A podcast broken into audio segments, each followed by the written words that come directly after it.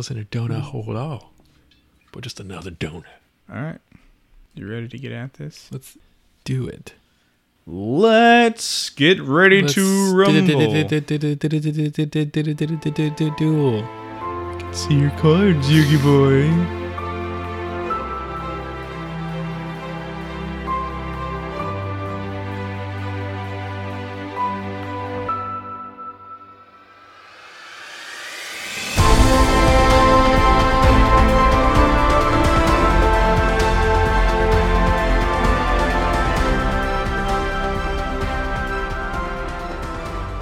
Welcome back to the Christ in Culture. This is Gordon. And this is Clint.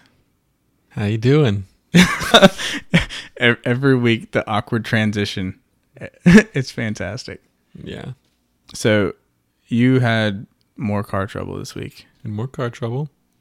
How's that going? Good. I mean, there's still work needs to be done on it, but it's drivable and it's not like super dangerous. Hmm. Just a little dangerous. Yeah. Well, you guys like Living on the blew blew the tire and some damage to the rim. Yep. Yeah. And the the thing that holds the wheel. the thing that holds the wheel. Yeah, the control arm.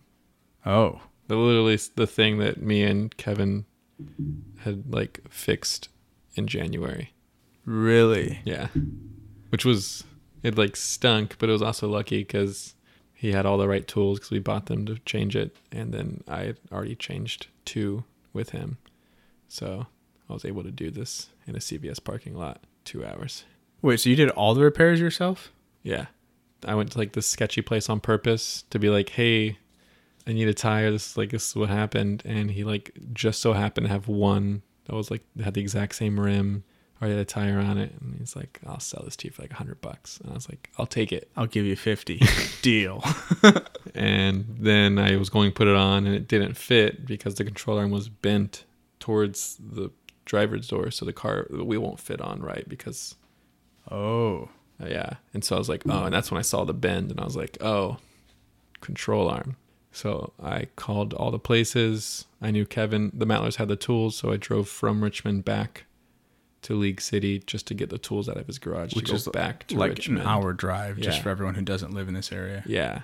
So I was I already drove an hour that morning to get the wheel and to put it on my car because that's what my car was, and I had to drive an hour back to get tools and the piece at like AutoZone. Drove an hour back, and then I changed it in the parking lot, put the tire on, and then I took it the next day to get it aligned, And they're all set. and it's all set.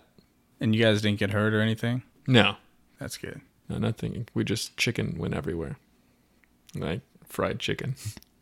You you were eating chicken? Lizzie was eating fried chicken next to me. and it literally I'm still I just need to vacuum my car. I'm still finding chicken. That's so funny.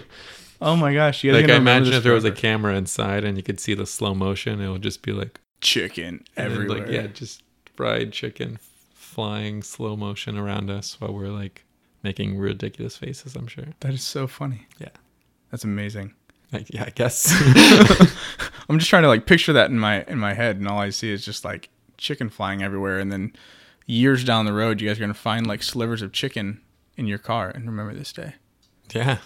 Yeah. Speaking of, uh, Chicken. well, I was gonna say, speaking of slow mo car accidents, Okay. I'm actually reading a book right now where there was actually a murder because it's a murder mystery where it was a car inspector and he got put into like the you know the crash dummy tests. Mhm. He got put into the car and like trapped in there and ended up getting killed. Whoa. So yeah, that turned dark really fast. But that book It's called. is called Driving Heat. It's another of the uh, Castle Okay. the books from uh, Castle TV show on ABC. And yeah, literally just read that part last night, which is what I thought of as you were talking about slow mo chicken. Slow mo chicken. Yeah. So, what are you taking in? Uh, not a not a ton. Me and Lizzie watched one movie recently. I don't honestly remember what day, but it was an old comedy called Trainwreck with Bill Hader and that one female comedian. I can't think of her name. Oh, that one. Yeah, I want to say Amy Poehler, but it's not her. It's the I don't know. I don't know. I feel like I've heard the Yeah, heard the it movie. came it's not like that old. No. Whenever you say old, it's like three years or more. Yeah, I used to like see movies the same year they came out. Yeah. So if I've it's been two years, that's that's old. so yesterday. Can you imagine going up to like an infant and just being like, "Oh, you're two two You're years? two two now. Wow, that's pretty old." Yeah, that's true. But I, I feel like humans have a longer lifespan than than movies, even though technically movies last forever. They get old really fast. That's like we were watching bloopers or deleted scenes from one of my favorite movies called What We Do in the Shadows, which is like a mockumentary about vampires Okay. with Taki Taki Waititi and like the Flight of the Conchords people. yeah, and then one of the deleted scenes was they're talking to a human and he's like Tom they're like tell me about your past relationship like that didn't go well what happened he's like yeah well we dated for like two years so it just felt like like a really you know it's kind of like a really long time and the vampire's like not really. I get it. yeah. Because they live forever. For those live who didn't get it, forever. Yeah. Unless they get garlic, then stuff goes downhill fast. i've been listening to a lot of podcasts though. Nothing different. I was gonna name off all the levar burton short stories i've listened to but Any like specifically good ones? my phone died. Oh yeah, Yeah. One of the best ones, actually. I listened to one of the best ones uh, lately. I wish I knew what it was called. But it was about a father and son who are playing this game, like a video game together. okay. And the object of the game is to, instead of leveling up, you lose equipment. And the object of the game is to become nothing. It's like Uno Yeah, but. or Buddhism. Ex- exactly. Like the the object of the game is to to reach like the state of euphoria, like uh, yeah, Buddhist Buddhist thing. But it's a real interesting take on this story of like a, a dad who's like single parenting with this boy, and this is how the, they bond. But at the same time, everything around them, like they're becoming, they're losing, like everything. They have to like move into a smaller apartment while they're playing this game and the electricity bill goes like they don't pay and all this stuff but they're also losing time spending time with other people around them Mm. but they're bonding and then, yeah real interesting but Is it called Navigators by Mike Meginnis? navigators it's so good I'm so glad we waited until my internet was fixed. it's So good good. yeah that that's probably been my favorite one so far yeah, th- that is kind of interesting because it has kind of the same idea of Ready Player One. it in- reminded me so much Ready Player and that you get stuck in it. But in Ready Player One, there's almost like this alternate world where you're still being connected with the rest of the world, even more so than if you would have stayed in the real world. Whereas it sounds like this, you're still independent. So he, well, it is a solo game but they they play it together it's like the one thing that keeps their father son relationship right, but they're falling apart from the rest of the world. yeah So interesting. Yeah, that sounds like a good one. Yeah, it was good. And then, you know, Every Knee Shall Bow and listen to that again and start with this as well. Like a few, a few, just, I'm still listening to podcasts, but I've limited what I can listen to. So it's all stuff that's supposed to lift me up or whatever, Mm-hmm. or give me some kind of knowledge. Those are good ones, though. I know we haven't talked about those in a really long time, mostly because we both kind of cut back on podcasts significantly. No, they are. But if you work in ministry in any way, or even if you're just Christian and you don't work in ministry, you should listen to Every Knee Shall Bow.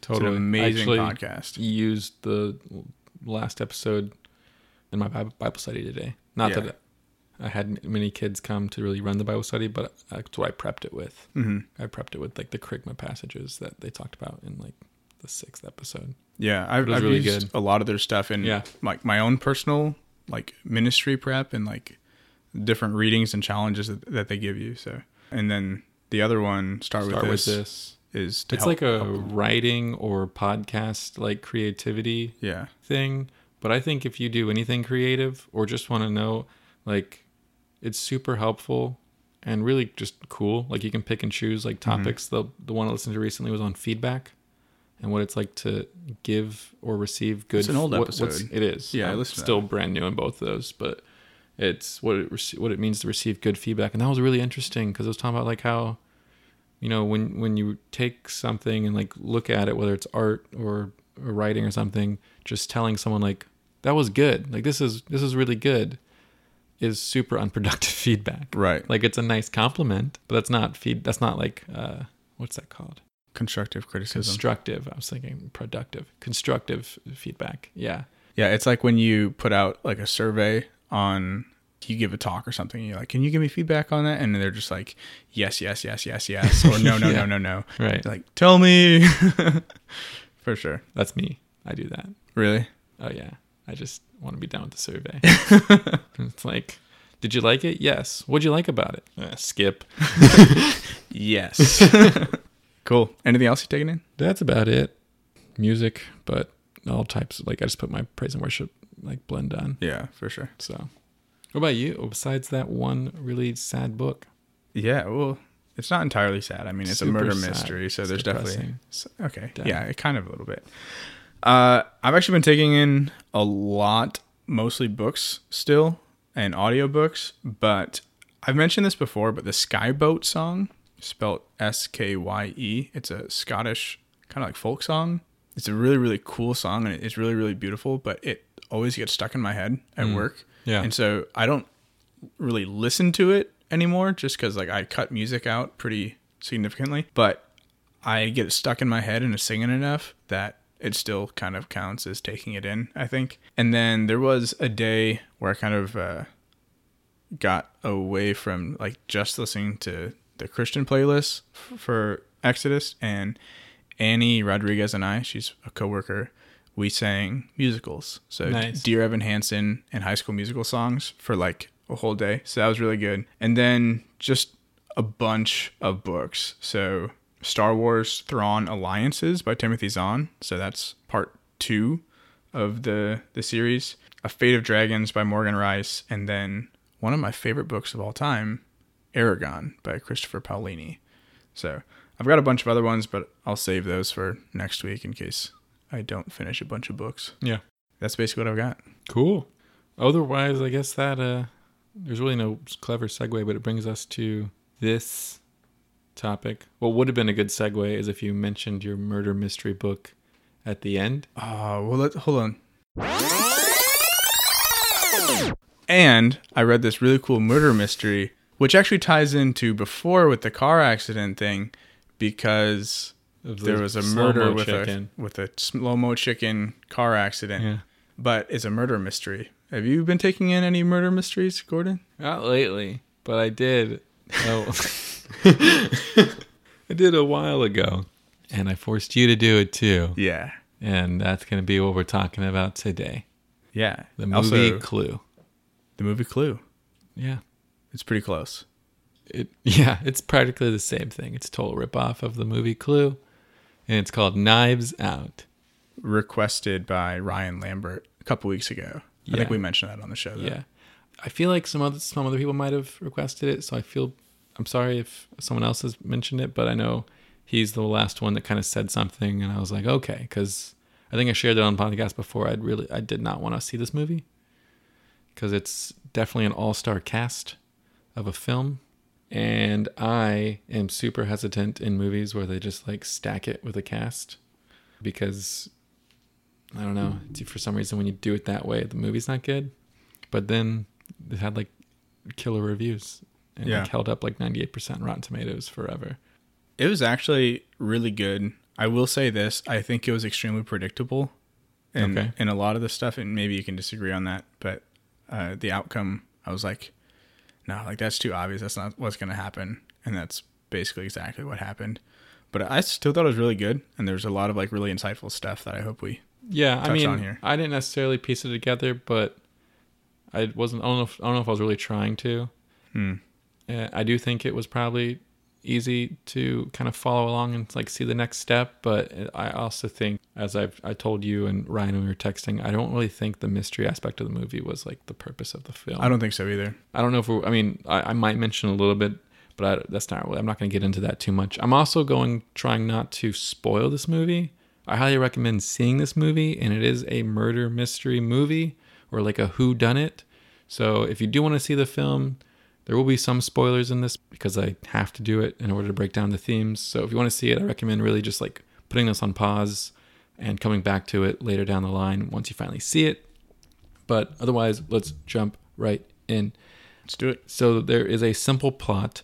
Uh, Harlan Thrombey, who is this old dude, he is a wealthy crime novelist. He writes murder mystery novels, and he turns 85. He has a birthday, and his family comes. Like certain people come and they have this birthday, and the next morning he is found dead by his housekeeper, who and he's like his throat has been like slit, and he's like holding this knife, and it's like, yep, suicide. Mm-hmm. And the police come and they kind of deem it as a suicide, but then a private detective is anonymously paid to come and investigate the whole situation, and they don't know why. And then he has a a, nurse who is very close to him because he had mm-hmm. health issues because of his age, and she kind of knows something that knows kind of what happened, but do you, she kind of like made this agreement in, in the last in the last final hours of things to Harlan, and so she can't tell anyone, and so she doesn't. No one else knows that she knows anything. The detective doesn't know, any, know she knows anything, and everyone ultimately has a reason to possibly have murdered Harlan. They all have like their own motive, Right. and I'll go over those because it's, it's kind of a spoiler, but it's not really fast forwarding the movie for you in a way. And so it's like, who really did it? And then they all come to the will reading at his death, and it turns out he left everything to this nurse and not his family. He has like three kids, and each of them are married, dun. plus grandchildren, and he left everything. And this causes also an uproar. And the rest of the movie is figuring out who, what happened, and who did it, if anything happened, and trying to get her to renounce the will Mm-hmm. because they all really want their right to It's his stuff. Yeah, yeah. Which I didn't even I didn't even put that in here. There's a lot of characters, so I'm going to name them. Well, b- before you do that, Yeah. just jump in and say I was really hoping, and this is a minor spoiler. I was really hoping that since he was a crime novelist, that the whole thing would just be an elaborate game. I did, I I, wanted that so bad. I did think the same thing. Was like, this is like he's living out. He's trying to practice a plot It's with the a book. Yeah, it's the perfect practice. Yeah, Oh, I thought that would have been so cool. it would have been. I thought the same thing, but I think that was almost like you wanted that and were thinking that immediately with just his backstory. Yeah. That if it happened that way, it would have been like, well, that's awesome, but I also figured it out. Like, that was cool. Well, I feel like that is kind of what happened. But anyways, moving on. So Anyways. characters. Characters. So we have Harlan Thrombey, like I already mentioned, played by Christopher Plummer. I already said everything about him. He has three children Linda, Walt, and one of his kids is dead, named Neil. Uh, we have Marta Cabrera, that is the nurse. Uh, she's played by Ana de Armas. Um, she's the caretaker, and she just had like a really, probably the closest relationship with him, like just different level than his And- kids. I don't know if you're going to bring this up, but it's a pretty important part. But she is a, well, she's not an immigrant. Her mother was an immigrant, so she's Right. No, so- she is so that becomes a big part of it too. totally. The fear of being deported and everything. Yeah, and I think that's really what the movie was about. Oh, for sure. Was this whole thing. Uh, we have Benoit Blanc, which is played by Daniel Craig. He is the private detective um, that's anonymously hired. Linda Drysdale, that is Harlan's one of Harlan's daughters. Oh, actually, the only. No, wait, not No, the only daughter. the only daughter. Yeah. Yeah, I just said that earlier. Linda Drysdale is his only daughter, played by Jamie Lee Curtis. She's married to Richard Drysdale, who's played by Don Johnson. Uh, she owns a real estate company that she has created and like set herself, even though she started it with her father's money. Uh, then we have Richard Drysdale. He's a son-in-law. Pretty much helps runs the wife company. Uh, Hugh Ransom Drysdale, played by Chris Evans. Another Chris Evans movie. Yeah. Wow, look at us. and that is Richard and Linda's kid, Harlan's grandson. He's pretty much spoiled and he hates the family. Never had a job. and the family hates him. He just like yeah lives on the money and like loves his life. Uh, we have Joni Thrombey. She was married to Neil, which was the middle child. So she's a daughter-in-law of of Har- Harlan. hmm She just loves like wearing like all the right clothes and you know drinking the right new shake that helps your health and all these things. She's like an influencer online, hmm as you will. And then she has a kid. She's a widow, and her and her husband had Megan or Meg, and she pretty much studies at like a very Prestigious. expensive, prestigious, expensive liberal arts college. And then we have Walter or Walt Thrombey. He's one of my favorite characters. Uh, he's the youngest son, uh, married to Donna, and he runs his father's company, he's, which is a CEO of a publishing company, which is really cool because Harlan like published his own books, Mhm. and they were like really good. Then we have Donna. She's pretty much just Walt's wife and daughter-in-law. She's really great because it's a comedian playing a serious role, but she kills it. And then they have a son, Jacob, who pretty much is just like super alt right, but also like always on his phone, like tweeting. And yeah, they're always joking about how he's like so all right. He's like a Nazi, yeah, basically. And I think there's even some stuff in there where he actually does. def- it's definitely a political piece. This whole thing, for is. sure. And then we have a few minor ones. Detective Lieutenant Elliot. He is like the local cop who's really investigating the thing before the private detective comes in. Alan Stevens, who is like the lawyer who reads the will. Fran is the housekeeper that finds the body. And then we have Wanetta Thrombey or Great Nana, also like probably one of the best characters in the movie. She's Harlan's mother, so like their grandmother. And there's more characters, but those are like, well, really, when it comes down to the movie, the ones that matter. Some of those don't really even matter. Mhm. And then we have motives. And like I said, everyone has their own reason. As you come to find out, there's a scene where he's just interviewing each and every one of them. And they're telling them, they're telling him their truth. And then you see a flashback of like what really actually happened. And so these motives aren't things that they confess. These are motives that you learn as a viewer as like an outer, like just getting into their head. And so Linda Drysdale, who's the elder eldest, she started her own business with her father's money, and she actually is one of the few that doesn't really have like a clear motive. But if she was to profit from his death, it would be to get more of his estate to like boost her business because his money is what launched your business in the first place. Yeah, and I think what the biggest connection to like this part of the family is actually her husband's, which you have I do talk yeah. about next. Yeah. so.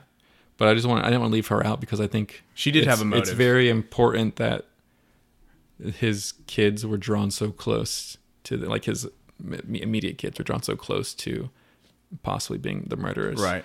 I think another thing too is one of the I don't actually have this anywhere else, so I can just say it. One of the things she says to detective is that like her and her father had like a a, a very different way of communicating than the rest. It was like almost their own language, which mm-hmm. she said is something you had to do with him. It was almost like playing this game. That's what made me think that the whole thing was going to be a game. Like, Right. that line, I was just like, oh, But she says it like pridefully, but also she says it almost annoyed. So she almost like also loathes her father in a way. And so just like it was almost her attitude towards the whole thing is what made you feel like she could have done it. But yeah, she doesn't really have like a clear, clear motive. yeah. It, it was like almost like she, she was She wanted frustrated to be there better wasn't than enough him, attention. Yeah, yeah, that too, So for sure. And then her husband, like you said, he definitely had a clear motive because during the night of the birthday party, Harlan is just like going around cutting ties with everyone. He's pretty savage. yeah. And so he pulls Harlan to his office and pretty much confronts Richard saying, I know you're having an affair with my, like, not like with someone else against my daughter. And here's proof, here's pictures. I wrote her a letter. I'm going to let her know. So you either tell her or I will. And right away, we know that Richard would profit if he's dead because they didn't get rid of all that and keep having an affair or Mhm. just never mention it. Hugh uh, Ransom or Chris Evans, he, he is overheard by the alt right kid uh, while he's in the bathroom. Pretty much him and Harlan are fighting in their office as well. And they, he just hears something about the will. And then he just hears Hugh say, or else. So like threatens like Harlan's life, which Yeah. is not good. It's like it's night- my will, yeah, space, space, space, or else. yeah. So, which is not a good thing to hear right before you die. We have Joni, who is the widow. She's confronted by Harlan also in her office because he helps pay for the prestigious school of her daughter. hmm And he's kind of found out that like she pays the school like half of that money and then like Pockets, pockets the rest. And he's like, I'm paying the school the rest of her tuition that sh- she should need for the next few years, and then I'm done. Like, you're not getting my money anymore. And he's like, I'm paying the school directly, so you can't get this, and you're cut off. And so she could also pretty much she know she saw the check and it's written, so she could just like kill him and take that money. Well, it's just for the semester. oh, that's right. Yeah. So I don't really don't know why she would kill him, but she could have been angry enough. Mm-hmm. Uh, and then we have Well, she could have hoped to still be on the the will if she got him Oh, fast duh, enough. duh the will. That was everyone's really thing. Yeah. Then we have Walter Thromby. He thinks he owns his father's company. And his father kind of confronts him during the party to be like, hey, like, what are you doing in life? What are your aspirations? He's like, well, I'm going to, you know, fully take over. Like, I'm the CEO. He's like, you're not really the CEO. Like, apparently, you find out he never really, like, passed on the title. He just, like, let him help. And he, and the, he feels like he squandered his potential to do something successful and build his own thing just by letting him like take over this thing. And mm-hmm. so he's like, "Look, I'm taking this back and you're no longer running this company or being a part of it because I want you to go and do your own thing, like be someone." Like like Right. he saw potential in him that he didn't see in himself and like he has we don't know why, but he hurt his leg and he just is the youngest and so he's just kind of like the black sheep i guess if there was a black sheep in his family they're all very similar and so i think he just wants to be successful and it's all just in his eyes stripped away from him Yeah, because he basically doesn't do anything. Because No. his dad writes the books, the Right. company publishes the books, and he's kind of just there. right he just has the title Yeah. and gets and gets to say i'm the ceo of this company Right. and so that's that's the motives and that's really in in all regards like i said then marta is her name marta Marta. Yeah, then Marta gets everything the house, the money, everything in the house. And like just poop hits the fan at that point. Uh, everyone confronts her individually, like really maniacally, really threatening. And then that's when we already know as viewers, but that's when we learn that they know that her mom is an immigrant who ha- is actually living here illegally. Mm-hmm. and they're using that against her because a lot of the the mom's worry and her worry is like if she takes this money then the government will find out about her mom and all these things. And so she's trying just to like that's why she loved her job because she had such a good relationship.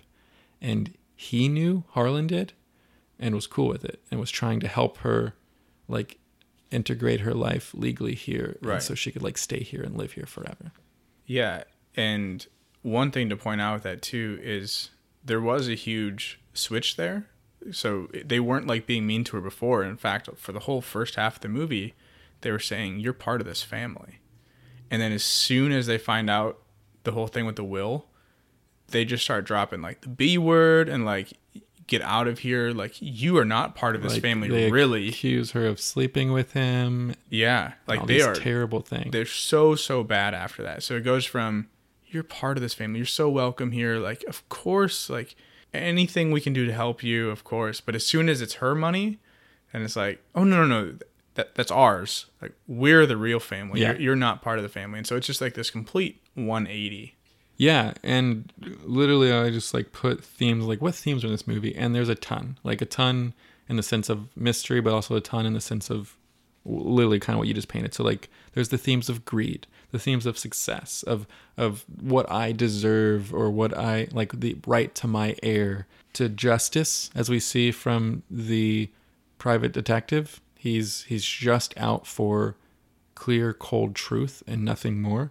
Uh, revenge, uh, truth versus lies is huge. You know, as the viewer, when they're lying, but you see them lying and people taking it as truth, and it's it's just sometimes you're like, oh no, when a lot of the times they, they'll say like half truths too They- just yeah. enough to make it seem like Yeah. they're telling what's real blindness, and that's blindness in the Thrombey's eyes of thinking be, just because they're family or thinking just because I'm bloodline versus being blind to what what f- familial really means. That type of blindness, uh, goodness, like true goodness, virtue, and vice, and yeah, those things. So kind of painting this really general picture, naming those themes. Anything I already named or didn't name that we want to expand on real quick because after this, I think it kind of speeds up just going through the themes and Oh, yeah, for sure. wrapping the show up. So, well, I mentioned it before, but I think there's definitely a hint of the prodigal son in here, Yeah. in not like the redemption part of the story, because No, the very beginning. right. But to to spoil this again, sorry, we warned you.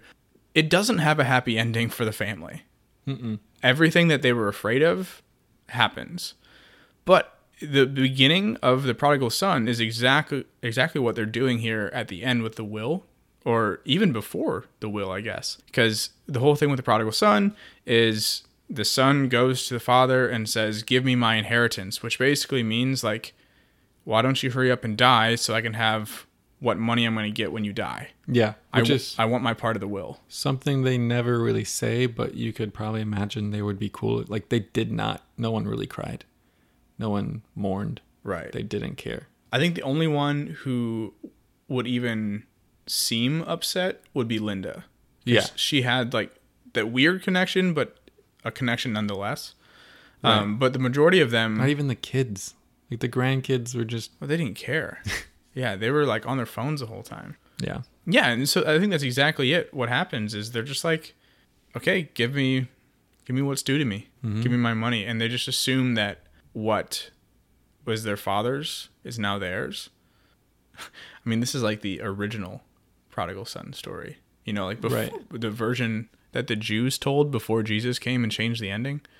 So if you're not familiar with that, the prodigal son was actually a popular parable before Jesus, but the ending wasn't that the father ran out and hugged him and kissed him and gave him his robe and had a feast. The ending was when the son came home, the dad rejected him. And that was it. And it was supposed to be a lesson of, well, this is what you get for rejecting the father. And so that's kind of what we see happening in this movie where it actually goes pretty bad at the end. It's so crazy because like there's not a lot I can say like this is the scene that happened, which means this, like we usually do. But it's just like that's the movie, and here's a different thing. So one thing that I thought of as I was prepping this was the story in Matthew 12, 46, 58. It's when you know they they run to Jesus and say, "Hey, like your your mother and your brothers are here." Oh, yeah, yeah. Jesus is like, he responds, it says, he replied to them, Who is my mother and who are my brothers? Pointing to his disciples, he said, Here are my mother and my brothers. For whoever does, does the will of my Father in heaven is my brother and sister and mother. And that's where I was talking about the blindness and different things, where it's like they, when as soon as she got everything in the will, they were like, That doesn't make sense. You're not a part of this family. Like you have done nothing, even though she was his nurse. And honestly, they even were like, "You're not even from here." Like they're talking about like the United States. Like Yeah, they threatened her. yeah, they're like, "You're this like does not compute," and they immediately, like you said, built walls and separated themselves from her, rather than understanding like what they already had built walls by thinking like only the people that he birthed Right. had the right to it. Yeah, well, not And- even that because there's the in-laws that were trying to get the money and stuff. Yeah, too. but they were married in. So Yeah, like that's true. almost in the same way that the Pharisees and all these things thought like they were the ones that had the heir and the right to make it to heaven. Mhm. But the Gentiles, no way. I just blanked on what I was going to say. That's okay. Yeah, and I actually put that here. Faith is in the hand of the Gentiles in the sense that like God wants wants like the acts and even during his ministry he goes out and he shows and sits with the sinners and sits with the broken and he wants like people to know the kingdom is is is capable of them. And I love that like this all happens when the will is read because of the word will and like the will of God. Like God's will is for anyone and everyone. right. But in this movie, what they thought, what these closed minded people thought was the will was only for them. And I think there could have been like another murder mystery and they could have just like killed Marta just to like fix the whole thing. I remember what I was going to say. Okay. So one of the things, no, I mean what what you said actually just reminded me because it was about Marta. Okay. So if you noticed, whenever they reference like, oh yeah, she's she's part of our family. She like watched our dad. She's like the nurse. She's from insert country here, they never say the same country. Mm-hmm. It's always either Mexico or somewhere in Central or South America, but they never say the same country because they don't really know. And we never really find out either, I don't think. No, I don't think Because so. the only way that we find out that she's an immigrant is through these conversations. And so I don't like political pieces usually, but I think there is a lot of really good stuff in here for us as Christians and as Catholics that we typically overlook. And one thing that I will say, I think it's great that we're making such a, a move on is the pro life movement. But the problem is when we think of the pro life movement, we only think of it as something that's fighting abortion. When in reality, the pro life movement is so much more than that. It's pro all life. And part of that includes immigrants and taking care of them. Now, I'm not trying to make like a political statement here. Anyone who knows me knows I hate politics and that stuff. But there's something, regardless of what your position is politically, about taking care of human beings. Mm-hmm. And I think a lot of the times in all of the politics, we forget that it's not just some thing, it's a person, it's someone, and we forget to actually care for them. And I think that's what happens here because even though they're claiming that she's family, they never really treat her like it, even in the beginning. Right. They say it, but they never actually treat her like it, even to the point where they don't even know where she's from. Even Right. Meg, who claims to be a close friend, has no idea. yeah. They have no clue. Yeah. And so I, I just think that's something that's really important for us to remember too is like we as Christians, yes, we are pro life and we should be standing for that, but we need to remember that goes beyond just fighting abortion. That's a great start, but there's there's more to it than that. There's a lot to life than just yeah, that. and that is I don't I don't know if this movie. I mean, I'm not changing what you said, but I was I, as a side or as an aside. I don't know if this movie is necessarily a pro life piece, No, I don't think so. but it's definitely an immigrant, you know, political piece with America and like allowing the immigrants in and all that stuff. And just a misunderstanding, but also go to going into the lens of what what we do on this podcast. What you just said, I think, begs the question of what it means to like be family, and almost in the sense of I, th- I think the same thing that they were doing with her, we can now do nowadays because of technology in our own homes with actual like bloodlines, brothers and sisters. Like we could literally grow up with people and share the same room and then know nothing about them. Kind of like the siblings. Right. I feel like they really they, Yeah. they knew things about each other, but they didn't know each other. They did not. Yeah, exactly.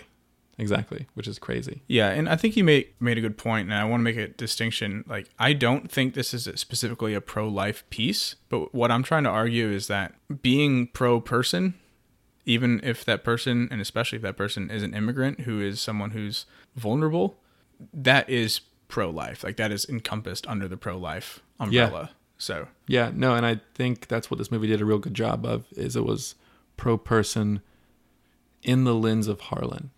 yes, He understood what a person was and he understood that his kids although were people did not see other people as people. right. And that's why he cut them out of the will. And we'll get to we'll get sure. to that. So I'm gonna go in through these quotes real quick I think gonna bring you back up to another Bible passage I have.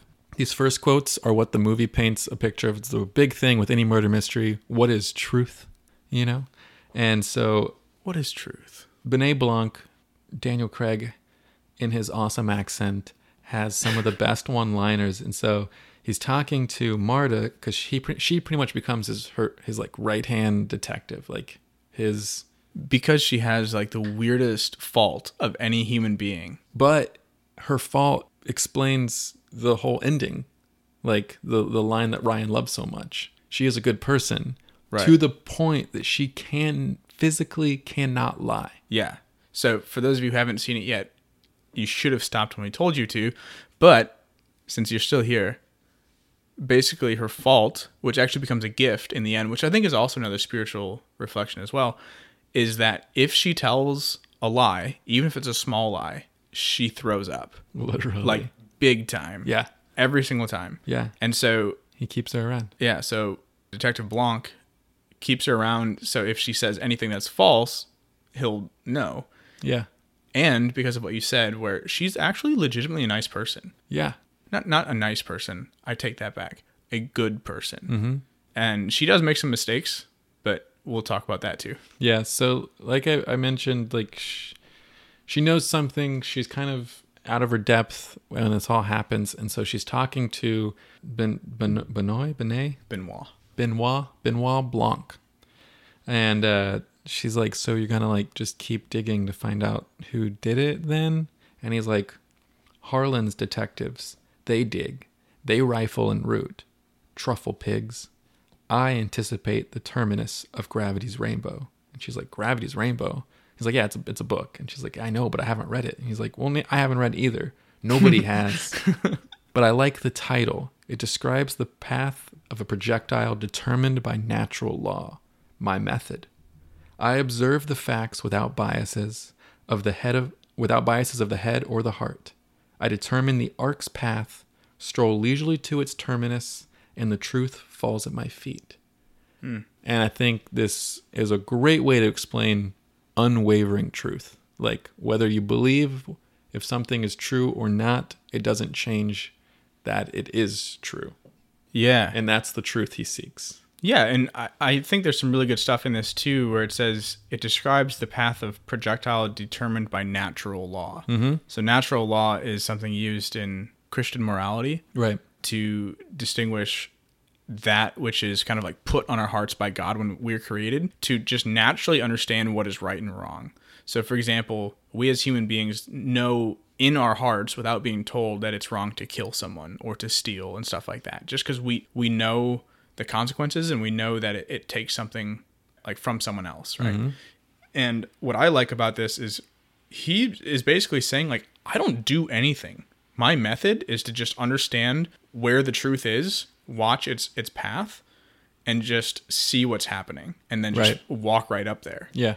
And so it's this idea that like I don't have to distinguish what truth is.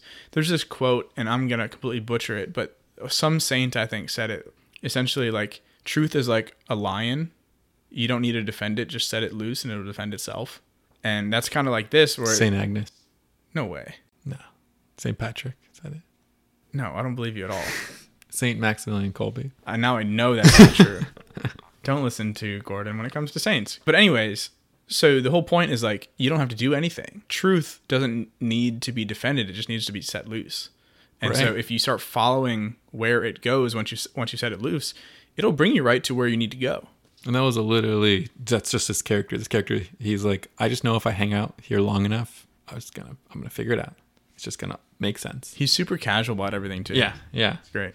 So another another thing he says is physical evidence can tell a clear story with a forked tongue. And I like this a lot because it kind of compounds off what we just established about truth and natural law in the sense of evidence, in the sense of like, you know, finding blood splatter or a fingerprint. Like that is just a piece of the bigger truth.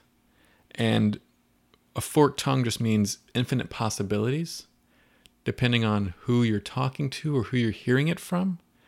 And so, like, that's not the key or the truth. That's like this bigger thing. And so, we were talking about this before it started, but he also has this really weird quote. One he says in the very beginning, he says in the beginning, he's like, This is a weird case from the start. It's a case with the hole at the center. It's like a donut. And so, like, he's looking for the donut hole, which he thinks might be the key. And if the donut hole isn't isn't the truth, the whole donut with the donut hole is the truth. And then later, she reveals what she knows and thinks is like what happens. And he goes, He figures it out. yeah, he kind of like figures it out. And he's like, look, I spoke in the car about that hole at the center of this donut. And yes, what you and, and Harlan did and like what happened seems at first glance to fill that hole perfectly. A donut hole in a, in a donut's hole.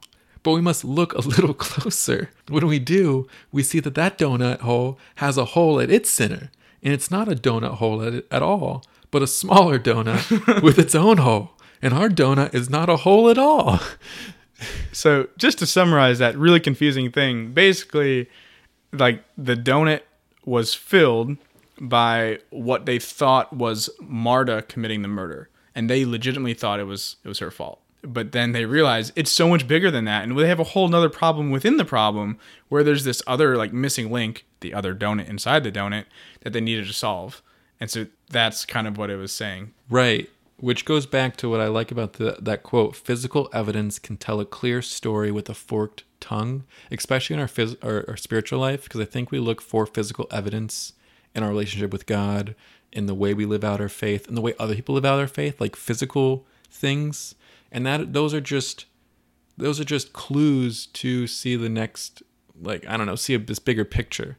But what he said earlier about truth is he observes the facts without biases of the head or the heart. Yeah. And that's what leads him to this ultimate bigger picture. Mm, that's a really like good spiritual insight. Yeah. You know, to like not be swayed by like your own reasoning or your own like emotions, but a- allowing truth to guide you. Yeah. So one thing I'll add to that too, with the forked Tongue. forked tongue of the physical evidence, is it kind of makes me think of the whole like science versus religion debate, where when you talk about physical evidence, you're talking about something that's scientific, you know, something that's measurable and tangible.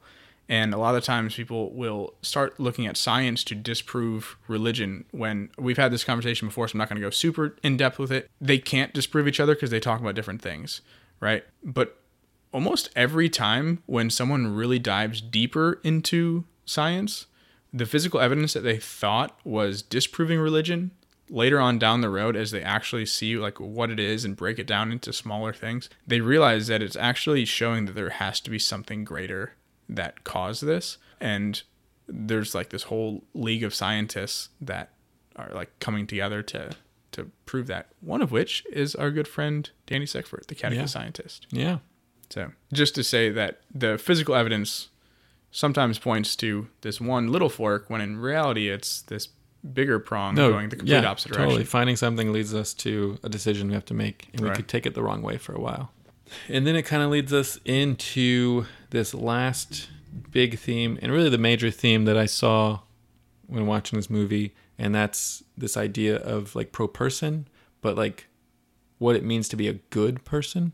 And I think this is something we've talked about on the podcast before, but not really Not in this way. in this way. Yeah. And so when we find out, I wasn't gonna mention, but Clint already mentioned. We find out, like Marta thought that she did accidentally helped facilitate in the death, and she didn't. It's because she was his nurse and she thought she gave him like this wrong medicine. And so when what is it again? What's his name? Ben Ben Benoit Benoit Benoit. Benoit Blanc Benoit Blanc. when Benoit Blanc says, "How did you know this was the morphine?" Because he holds it up, and she's like, "I just knew," because he taped over the labels when she was talking to him earlier to like test something. She's like, "I just knew," and he's like, "No, you knew because there is the slightest, almost imperceptible difference of tincture and viscosity between the two liquids." There's a lot of really weird big words. you knew because you've done this a hundred times. You gave him the correct medication because you're a good person Good nurse. Because you're a good nurse. It's just I'm I'm just filling in the blanks. Yeah. Because you're a good nurse, and so like she thought she gave him the wrong thing because the labels were different, but she ended up giving him the right thing, and she did it without even looking at it because it was nat- natural. She could feel like the different weight, see like the different color, and just like gave it to him without thinking. She was well practiced at, at what she was supposed to Yeah, do. Yeah, like you said earlier, she had these proper gifts. Even her faults were gifts, and her only motive was to take care of him. She didn't want this will or the money. She just wanted him to be okay. And in the end, Blanc says, "I want you to remember something that's very important. You won, not by playing the game Harlan's way, but yours. You're a good person." And she's like, "Well, then this family, like, should I help them? Like, right? Because she just she took all the money." He's like, "Well, I have my opinion, but I'm feeling you'll follow your heart." I really want to tie something in with both of those two quotes. Yeah. So we mentioned that the reason she was a good nurse was because she was so well practiced at what she was doing that she was able to recognize the difference between the medications. Um, and I think that's really, really important to why she's a good person, too. Not because she can tell the difference between medication, that doesn't really matter, but because she was well practiced at what it means to be a good person Yeah. to the point where at the end of this quote, it says, I have a feeling you'll follow your heart. And that's all he needs to say because he knows that she has done the right thing, or at least her best attempt at doing the right thing every single time throughout this entire movie. Even when everyone else lost their cool and lost their crap, she always tried to help people. And like even as a nurse, like from the very get-go, like she's trying to help people, right? And so it's this repeated practice of being a good person that eventually you become a good person. Mm-hmm. It's like the fake it till you make it kind of thing, but she's been doing it her whole life. Right. Right. And so being a good person isn't just something that you can do like an hour a week and expect, oh, I'm a good person now. Right. It has to be every hour of every day. Yeah. You have to be practicing it. And in those small things, like being able to notice the medicine difference, that's where you're going to become a good person. Yes, and I think the reason that is so important is because what we see in this movie that when everything is against you, when like everything goes wrong. So for her, she was like, "Great, I'm the murderer. This is like the end. My mom's gonna get found out. She's gonna be deported. I, I gotta like stay true to my promise to Harlan. All these weird things, and everything seems like it's her and it's against her. She doesn't. She her natural way is not to falter, and, and like her her natural instinct is to still be good and do all the right things. Yeah, she wanted to turn herself in. Whereas earlier you were talking about how with all the siblings and the sons and stuff, when they're around her, they're being all nice and they have this like they're being good people to her. But when everything goes wrong and all and like the carpet gets pulled out under them, their natural instinct, what they're naturally doing, is their true selves come out. They're being nice people, Right. not good people. Not good people. But I think what's important about like building this and not just for like an hour a week is because w- when it really matters and it really matters when things go wrong. Yeah, for sure. Like we need those virtues and strengths like built. I mean, that's in the Gospels too. Like, what does it profit you to be nice to your family, but you're rude to the tax collectors? You know, Right. yeah. Anyone can do that. Yeah. And to end, the last thing I thought about, I didn't even prep this, was the closing scene where it's like, what does all this profit? Your natural instinct, your your lack of deciding to prep your virtues and strengthen those and just doing it to where you're either a good, like truly good person or you're not, is the scene where she's in the house and she's drinking coffee and like on the balcony in the house staring at the whole family whose fathers this was their father's house and they're outside the house just like staring at her like wishing they were inside the house Bro, this is a, another Jesus thing. Right. The Father's house, right? yeah exactly And when The it comes of the when yeah, it comes to the time of the judgment, yeah and you come to the doors, and He's like, "I don't know you, because you were not a good person, but she was a good person." she was in And I don't know if you noticed this. I'm sure you did. The coffee mug. Did you see what yeah it said? it was it was his mug It was his mug, and it says, "This is my house" right on it. right Oh my gosh! Yeah. And so she, as the good person, gets the inheritance promised by not her father, but by essentially her adopted father, because Yeah. he adopted her into the family, yeah just like us being adopted in. yeah Oh man, solid. yeah We can retire. I quit. We're done. okay Challenge. i don't know be a good person I mean, seriously, like, but I do want to make that distinction, right? We have Yeah. the difference between a good person and a nice person, and maybe that's just the challenge this week. I don't know. I feel It's- like I want to get something very more tangible. practical though. Like something. Yeah. How can you be a good person in a very small way, rather than just like be at the. This sounds like really easy, but then you try to do it and it's like really hard sometimes. Yeah, it's it's kind of hard to narrow that down to a specific thing though, because all of our lives are different. Yeah, that's true. Okay, how about this? So I think the difference between being a nice person and a good person is that good comes from the heart, whereas nice is something that's outward. So the Pharisees were nice people. They did all the right things. They gave ch- to charity. They did service, all that stuff. But it never went deeper because it was never from the heart. And so whatever you do this week, make sure that it's coming from the heart and challenge yourself to actually be introspective and look at what are my motives for doing this this nice thing is it because i genuinely want to practice good virtue and become a good person or is it because i want to do something that's outwardly nice Yeah, and and I would say, in addition to that, three things came to mind. In order to be a good person, there was certain things or in order to like really acquire that that uh, inheritance into the house, there was three things that happened. She stayed close in like a very close relationship with him. Mm-hmm. So that's rooted in prayer and starting there. Like start there. That's where she started and building. Like if that's if that's not something you do, then just just that's your challenge this week. It's just to start with the relationship and build that foundation there. If that's something you already do, well then understanding the difference between truth and just like small pieces of evidence along the way and and in that when you can truly understand like just sitting with that in prayer or in like something that's going on then you can have like true faith when everything goes wrong so you can stay in that close relationship so if that's something you struggle with start there and like and then believing that everything's gonna be okay and then from there yours is the third piece just living out a day to day like already with good faith and already with a good f- strong relationship with Christ and prayer, being able to discern your heart in each each thing you do. Awesome. Any shout outs other than Ryan? That's all I got. Oh man.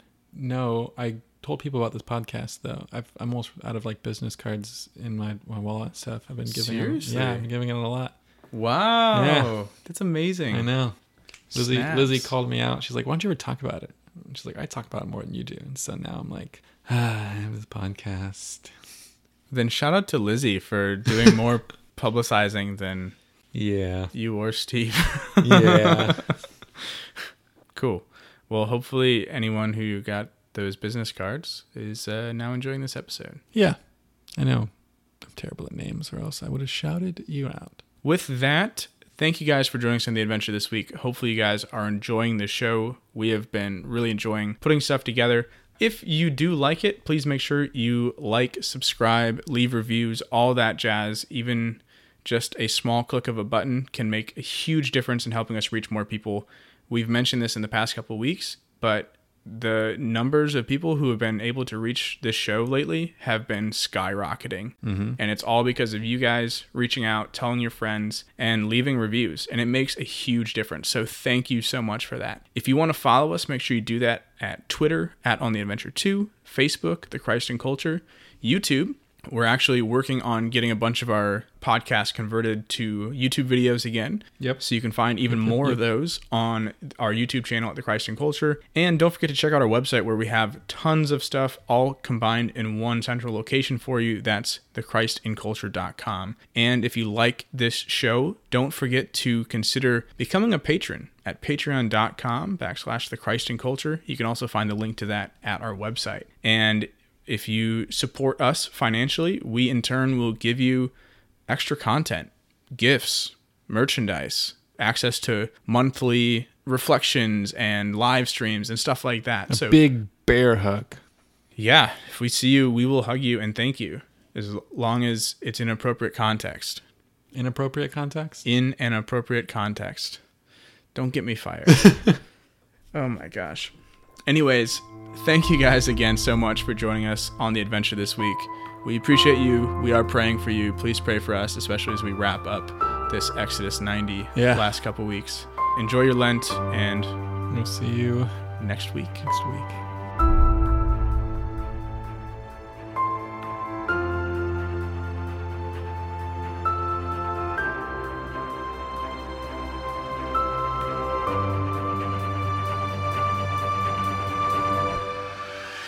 When, what is it again? What's his name? Ben Ben Benoit Benoit Benoit. Benoit Blanc. Benoit Blanc. When Benoit Blanc